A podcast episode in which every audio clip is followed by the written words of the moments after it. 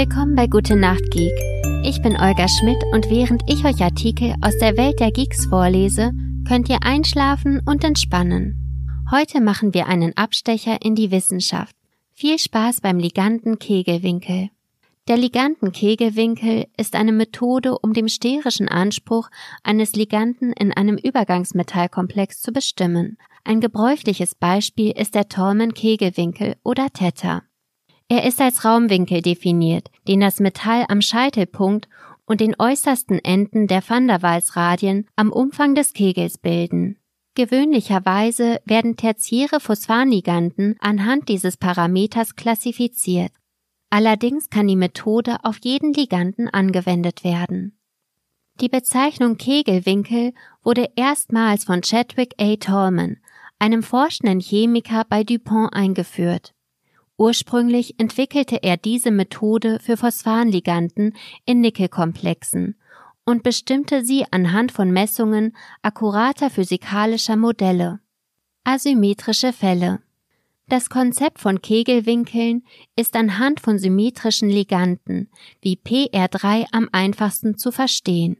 Allerdings wurde der Ansatz verfeinert, um weniger asymmetrische Liganden vom Typ PRR', sowie Diphosphane einzubeziehen. In solchen asymmetrischen Fällen wird das Mittel der Hälfte der Winkel, Theta i halbe, zwischen den Substituenten genommen, um den gesamten Kegelwinkel Theta zu finden. Im Falle von Diphosphanen wird Theta i halbe näherungsweise als die Hälfte des Winkels, den die Phosphoratome mit dem Zentralatom bilden, beschrieben. Diese liegen für Diphosphane mit Methylenrückgrat bei etwa 74 Grad, im Falle eines Ethylenrückgrats bei etwa 85 Grad und im Falle eines Diphosphans mit Propylenrückgrat bei 90 Grad. Variationen der Tolman-Kegelwinkel benötigt empirische Bindungsdaten und definiert den Durchmesser als die maximal mögliche Umschreibung eines idealisierten, frei drehbaren Substituenten. Der Metallligandabstand in Tolmans Modell wurde empirisch aus den Kristallstrukturen von tetraedrischen Nickelkomplexen erhalten. Im Gegensatz dazu erhält das Festwinkelkonzept sowohl Bindungslänge und Durchmesser aus empirischen Festkörperkristallstrukturen. Vorteile haben beide Systeme. Ist die Geometrie eines Liganden bekannt, entweder durch Kristallographie oder computerchemische Rechnungen, kann ein exakter Kegelwinkel bestimmt werden. Im Gegensatz zu Tormans Methode werden dabei keine Annahmen benötigt.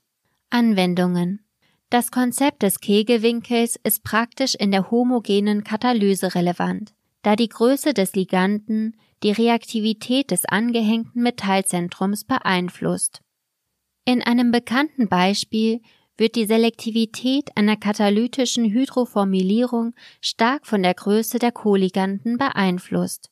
Obwohl sie monovalent sind, können einige Phosphine mehr als die Hälfte der Koordinationssphäre eines Metallzentrums einnehmen. Das war's mit dem Liganten Kegelwinkel. Vielleicht seid ihr eingeschlafen, vielleicht habt ihr was gelernt. Ich freue mich auf jeden Fall aufs nächste Mal.